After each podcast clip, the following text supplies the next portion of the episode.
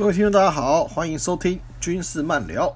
今天啊是一月十五号，我们啊来讲一个小故事。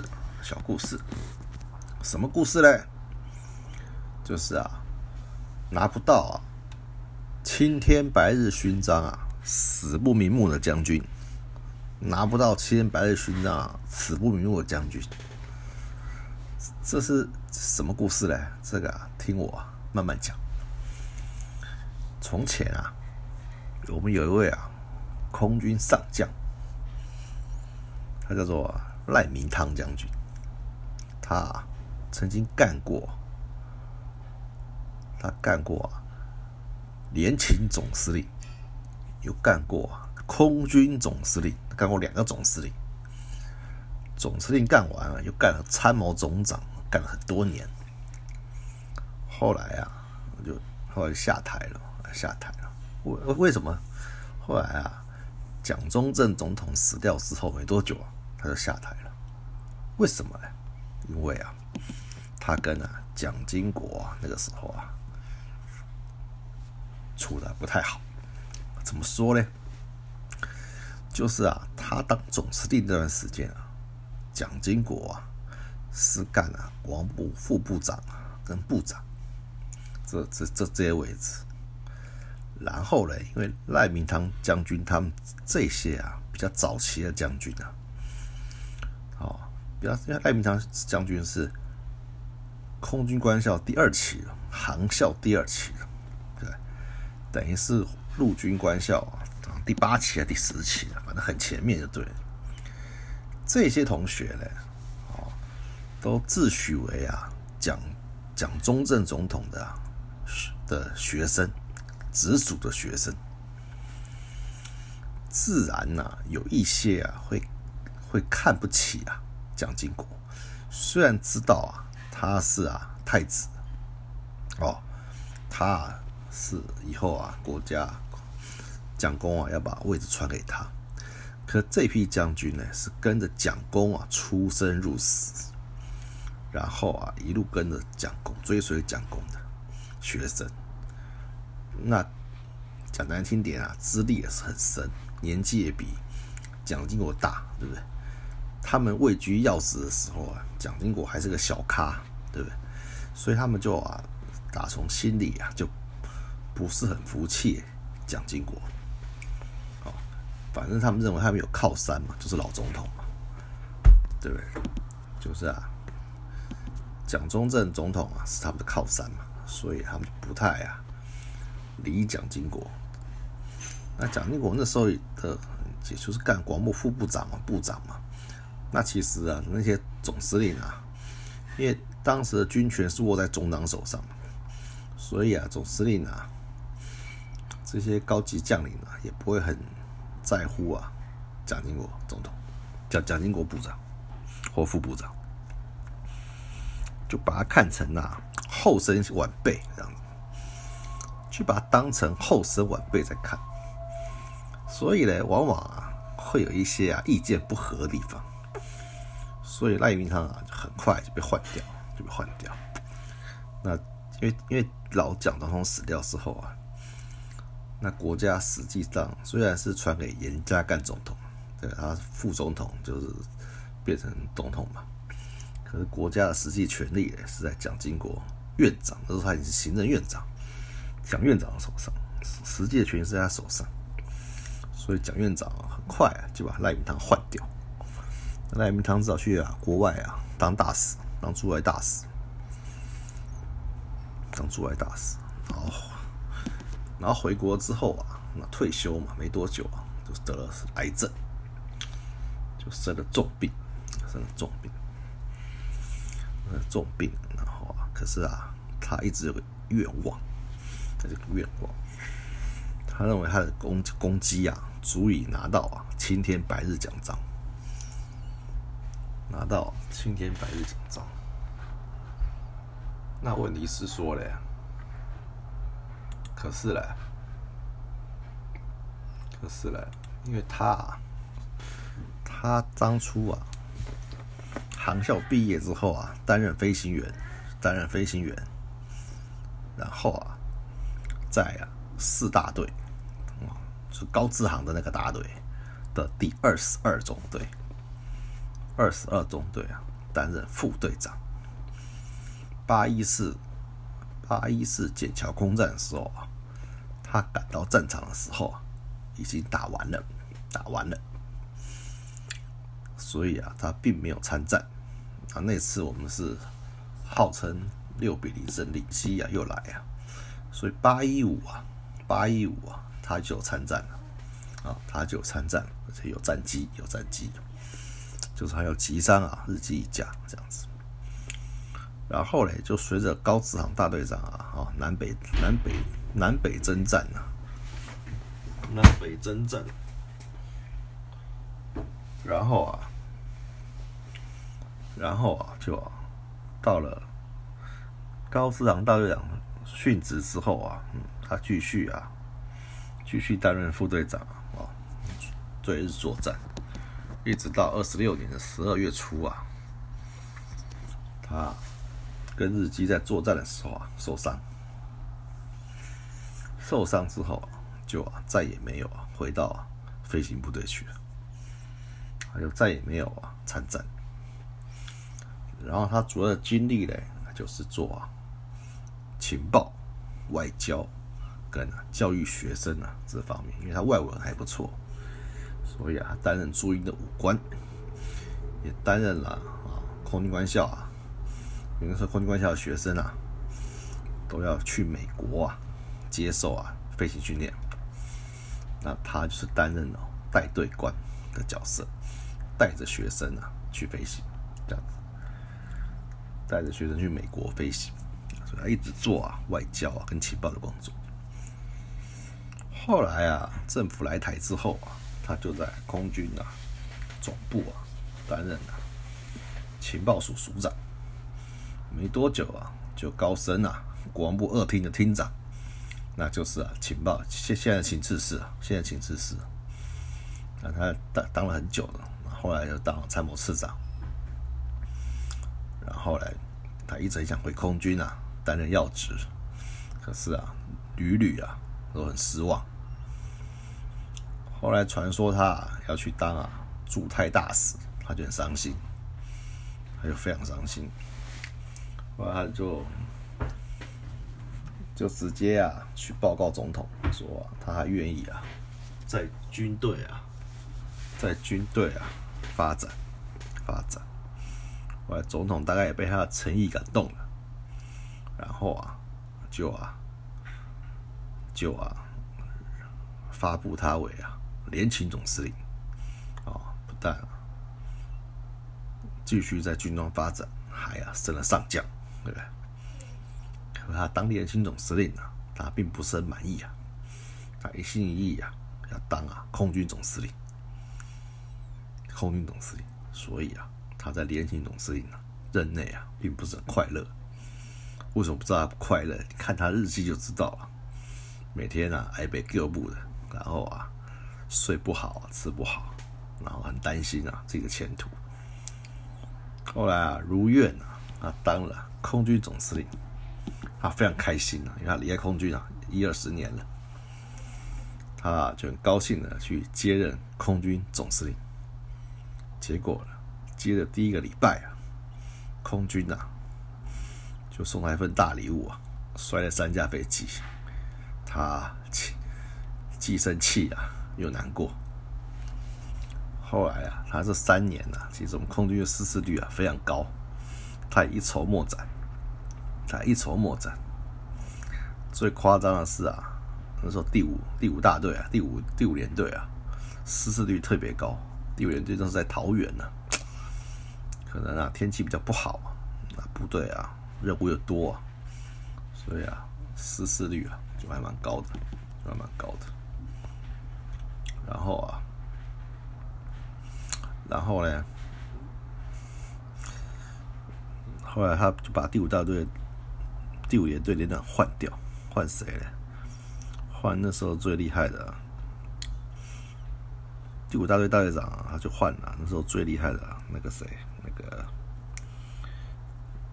以前雷雷雷五小组的领队罗化平当大队长，当大队长。然后他爱将啊，陈洪权啊，当连队长。就飞机啊，还是照摔，还是照摔。他完全啊没有办法。他说啊，我把我最两个两个最厉害的干部啊都调上去了，还是没有用，还是没有用。所以啊，第五第五连队啊，那时候啊，非常的麻烦，士气很低落。他也没办法拉拔，可是啊，总统啊依旧很信任他。还是让他当了总长，当总长，他非常开心因为这是军军职的最高巅峰嘛，所以他如愿当了总长，然后还当了好几年，当了好几年。有什么政绩呢？也是什么看不太出来了，因为以前啊，我们大部分是接受美元嘛，美国用给我们什么武器，操作什么武器，我们就用什么武器嘛。国防啊，其实没有太大自主权，没太大自主权。对，然后那时候也不不太反攻大陆了嘛，所以，所以他也就绩效啊也还也还好。后来啊，返国之后啊，他心心念念的想拿到青年百日勋章，可是呢，后来呢，他就要生病得癌症住院。住院，他透过他妻子啊，他太太啊，太太很有名啊，赖孙德芳女士啊，啊，是一个很有名的作曲家、音乐家，啊，做了很多空军的军歌，比如比方说《蓝天进行曲》啊什么的，去跟啊当时的总长郝柏村啊讲，说他希望能领啊青年百日勋章，然后呢？郝柏村就叫啊，就请啊，连一啊，就是啊，人事次长室啊，人事室啊，来做研究，来做研究。后呢，经过他们的研究啊，认为啊，他得这个青年白日勋章啊，依法不合啊，不合法规啊，就是他的功绩啊。还没到领青年白日勋章的地境界，怎么办呢？然后呢，签报上去的。那时候总统也是蒋经国总统啊，也啊觉得是违背制度啊，而退回原件，原件。那没办法啊，升不了啊，给不了啊，只好请啊国防部长啊。那时候宋长志啊上将啊去啊，跟他报告，就说报告老总长，你这个案子啊可能没有办法过。可是，他人坚持啊，他是啊抗日啊笕桥空战英雄啊。高志航啊殉职的时候啊都有追赠啊青天白日勋章，其他战争的有功人员呢多已获得啊勋奖。只有他没有得到，耿耿于怀，耿耿于怀。他就说啊，他就说啊，要是没有得到七天白日勋章，我死不瞑目，死不瞑目。然后请空军总司令部啊，再三啊提出申请，再三提出，对不对？很奇怪，他明总长退伍的，应该请国防部来申请啊，怎么请空军来申请？就怪。后来他就跟部长啊，因为他这个狠话，留下这个狠话，就说他死不瞑目。那部长没办法啊，只好啊，指示啊，空军总部啊，详查对史资料啊，终于啊，在国史馆查出啊，蒋委员长就蒋公啊，当初啊，有下个条子，哦，笕桥抗日战役。有功人员呢，得着筹国家最高勋章，就写的不清不楚了。得嘛，得就是可给可不给嘛。得啊，得这个字啊，非常的博大精深。据呀，签合啊，就是拿这个这句话来签这个案子，有了依据了嘛，才获准啊，颁授扳手。所以呢，就有啊，就火速啊扳手，因为他来日无多了，病很重。就，于啊，民国七十三年十一月六号，部长啊带总长啊啊各军总司令啊去他的病房啊颁证，然后呢，那然后赖老总长呢就啊一身戎穿的换换上军服啊，因为四星上将终身职嘛，终身职嘛换上了军服啊，然后啊。接受青年白勋章的颁证，非常开心，很开心。十一月六号颁证到了十二月一号，他就过世了，他就过世了。二十多天后啊，他就过世了，可以说是啊，可以说是啊，对不对？就是啊，含含笑而终啊，终于获得啊。他想要得到的东西，对不对？军阶，对不对？拿到啊，拿到啊，最高军阶了啊，四颗星，对？奖章嘞，拿到了青年白日奖章勋章，这已经啊是军人的至高荣耀了，至高荣耀了，对，就啊含笑而终啊，含笑而终啊，所以说明啊那个时代的老军人，老军人的坚持啊啊。跟对荣誉的重视啊，荣誉的重视啊，啊，或许当年呢有给奖不公啊，或怎么样啊，他可以记了几十年，对不对？等他成为大佬的时候啊，啊，再索讨他应应获得荣誉啊，那也在他锲而不舍之下，是不是？在他锲而不舍之下，终于啊得到啊他想要得到的东西，对不对？那其实呢，长官啊也是啊。看他来日无多，就做个顺水人情啊，顺水人情。虽然是这样讲没错啊，可是啊，可是啊，要知道啊，就是一个军人啊，对荣誉的重视。毕竟他有参战啊，也也有也有战功，也有战功。只是啊，后来没有了，大家渐渐遗忘，对不对？那他自己当然记得啊，他自己当然记得啊。所以啊，他对他自己的荣誉啊，念之在兹，对，非拿到不可，给自己一个交代，给自己一个交代，啊，也是，也是蛮有个性的，也是蛮有个性的，对不对？所以法令规章啊，有时候死的，有时候死的，要酌情处理啊，要酌情处理啊，对不对？当时那青年白勋章那时候，因为给的硬啊，给的硬。那到后来了，到后来哈，给奖啊就比较宽松了，就比较宽松了一点，也是有赖于啊啊赖老总长的努力啊跟坚持啊，以后啊只要凡事啊总长干完的，通常都可以获得一颗青天白日奖章啊，所以后来的郝柏村啊，什么什么李天宇啊，他们都有得到啊，都有得到，对不对？那也是开开启一扇方便之门呐。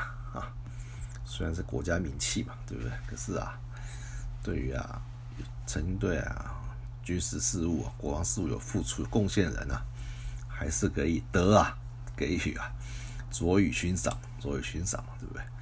反正颁个奖章又不会怎么样。